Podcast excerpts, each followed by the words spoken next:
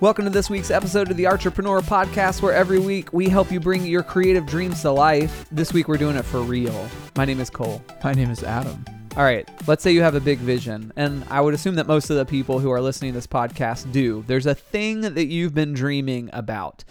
Uh, for the sake of our conversation today, let's say it's being a touring musician who plays arenas. Amazing. Yeah? Okay. So here's the first thing we do in order to bring that creative dream to life. Step one, take some time to write down in as much detail as possible what that dream would look like. So what are some details that we might write down if that's our dream? Well, you would want to be proficient at live performances. Proficient live performances, great. We're going to have like an incredible production around this tour, this arena tour. You would need an agent. An agent, good, yeah. Okay, and then we would also have an entire crew who is, you know, maybe there's even two semis, and they're advancing the city before, you know, right. We're playing here on Friday. They're setting up over there on Saturday. We got two crews and two sets of production that are touring the country. It's entirely possible. It, it does is. happen. Yeah.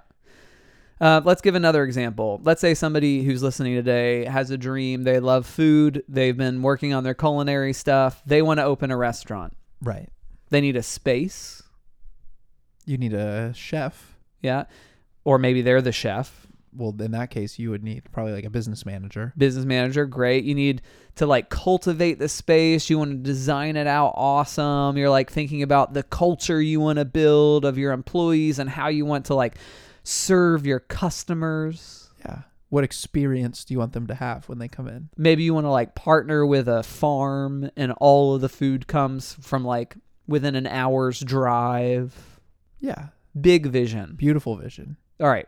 So whatever industry we're in, whatever our big vision is, take some time to write down in as much detail as possible what that vision looks like. And after you've done that, at the top of the sheet of paper, write ten-year vision. ten years.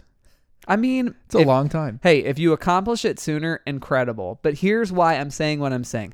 I think there are a lot of us creative people who have big visions. We're dreaming huge, but sometimes we never get started because we think that's the thing that we should be working on. Right. And that's just overwhelming. It's daunting. Yeah. I mean, budgeting, time constraints, all that kind of stuff is just, it's not going to happen on the first day or the first year or whatever it is. Yeah.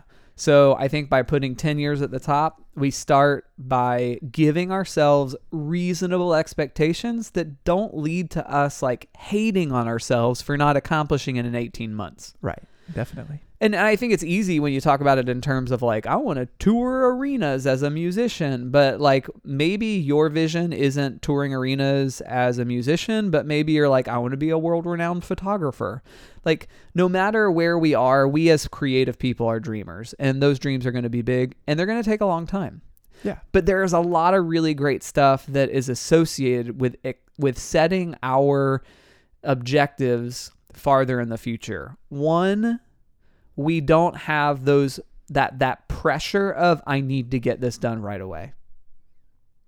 Two, we also give ourselves time to grow and mature in the process over time. And I think this is huge. I think a lot of times we think we're ready to handle that big vision. And to be honest, like I'll give, you know, an example from my own life, what Creative City Project is now, the organization that I help run, what Immerse, the festival that we produce is.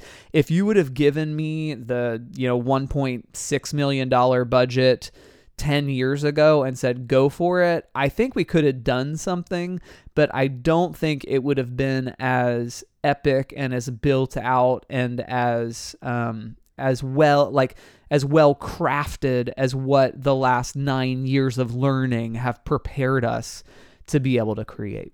Yeah, I think you definitely make a salient point there. So my accountant that my family uses to do our taxes, he always jokes around about starting a restaurant mm-hmm. is like the number one way if you have a bunch of money. For some reason, it's something that a lot of people think that they should do. Yeah. Like, oh, you get a windfall, you get, you know, whatever, a big insurance check. I'll start a restaurant. He always says it's the number one way to lose a million bucks or whatever it mm. is. And I think he's saying that because a lot of the people that are, do- are doing that, yeah, it's like, I have the budget to open a restaurant. They've never worked in a kitchen. Yeah. They haven't done fifteen pop-ups to see how much the economics really work out. And then you just blow through the whole budget like mm. like it's nothing. Yeah. So there are a lot, uh, there's a lot of value of writing that vision down in as much detail as possible and then giving yourself time to accomplish it. If you accomplish it in fewer than ten years, um, amazing. Like, kudos to you. You did it. That's awesome. But give yourself a lot of leeway. Now, we obviously aren't supposed to just sit around and hope that that thing is going to happen ten years from now. So what can we do as like the first step? And I would say this. Ask yourself the following question. What is the smallest, simplest expression of this thing that would be the first step in getting me toward that ultimate vision? So let's go to the music example that we gave. Okay, ten years from now, I'm touring arenas, incredible production. The audience is going to love it. What's the first thing I should do, Adam? Well, the first thing you should do is probably book a club show. And okay. you should try to sell some tickets to it and, you know, maybe play some shows outside of your hometown and just get those first ones out of the way and start to maybe meet some people in other cities that have bands too that you can swap shows with, things like that. And you're assuming that this person already is playing live. There may be somebody listening who says, I want to be a full-time musician. They're not even playing live yet. Like, I think it, you know, the answer to the question, what's the smallest expression of this, is obviously contingent upon where we are right now. Mm-hmm. So like, let's say somebody who has never really been performing live very much, but they've been recording some music, like freaking invite people to your house and play three songs in your living room. Amazing. Yeah. Yeah. It's a great way to just get your feet wet and establish a baseline of like, I can do this. So if I can do that in my living room, I can go to open mic night. And I could do, you know, you could set whatever the goal is that gets you rolling in that path. Yeah. And one of the things that happens for some people is they start doing the smallest expression of the thing and they recognize that it's not necessarily something they they want to do. They thought they wanted to do it. By doing the smallest expression of it, they're like, actually, I don't really like being on stage in front of people. Right. Well, then don't waste waste the like time and money trying to tour arenas. Don't buy a van. Right. Don't buy a van. Um, the restaurant example, you actually mentioned pop-ups. It's like, okay, the smallest expression of, you know, ten years from now, I want to have this incredible restaurant. We're paired with a farm. It's like farm to table. It has two Michelin stars, like all these things that you might dream of if you were opening a restaurant. Like the smallest expression of that could be opening, you know, a, a lunch spot. But even before that, it's like, do a monthly pop-up where you cook for ten of your friends. Right. Or do even just host a dinner party. Host a dinner party. And see if you actually like having to cook under those time constraints. Exactly.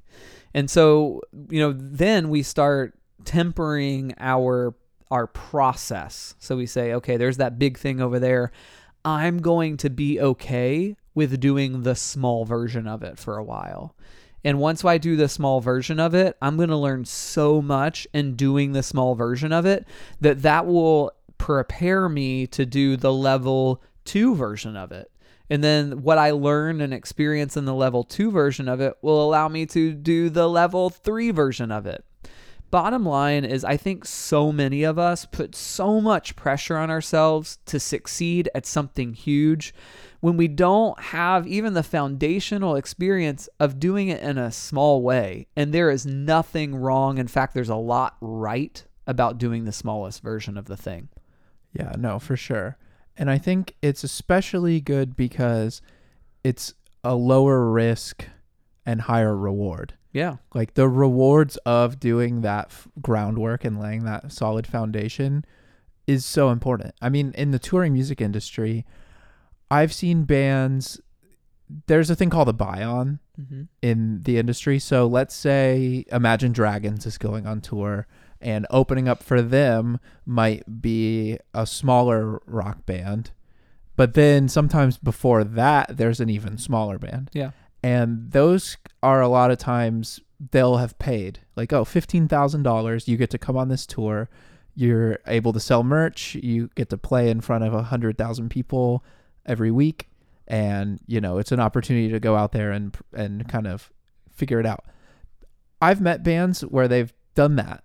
Yeah. And they've spent the fifteen thousand dollars and they're like, man, if we knew that we were only going to sell five hundred shirts on the whole tour, we probably wouldn't have done that. Yeah. And it's like, that could be their first tour ever. Mm-hmm. Is I've seen that happen.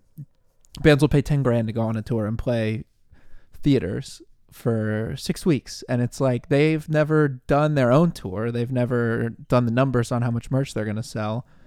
They haven't done that version one, you know, and they run into a lot of problems. Yeah. That's a common theme with those bands that do the buy-ons mm-hmm. too early. Yeah. So here's the thing. Give yourself time, be patient, do the smallest version, and see how it goes. Great. And that's how we bring our big dream to life. It is. As always, it's awesome hanging out with you. Thanks for coming along with us on the Artrepreneur Podcast journey. Follow us on Instagram, Artrepreneur Podcast, and we'll see you next week. We will see you next week.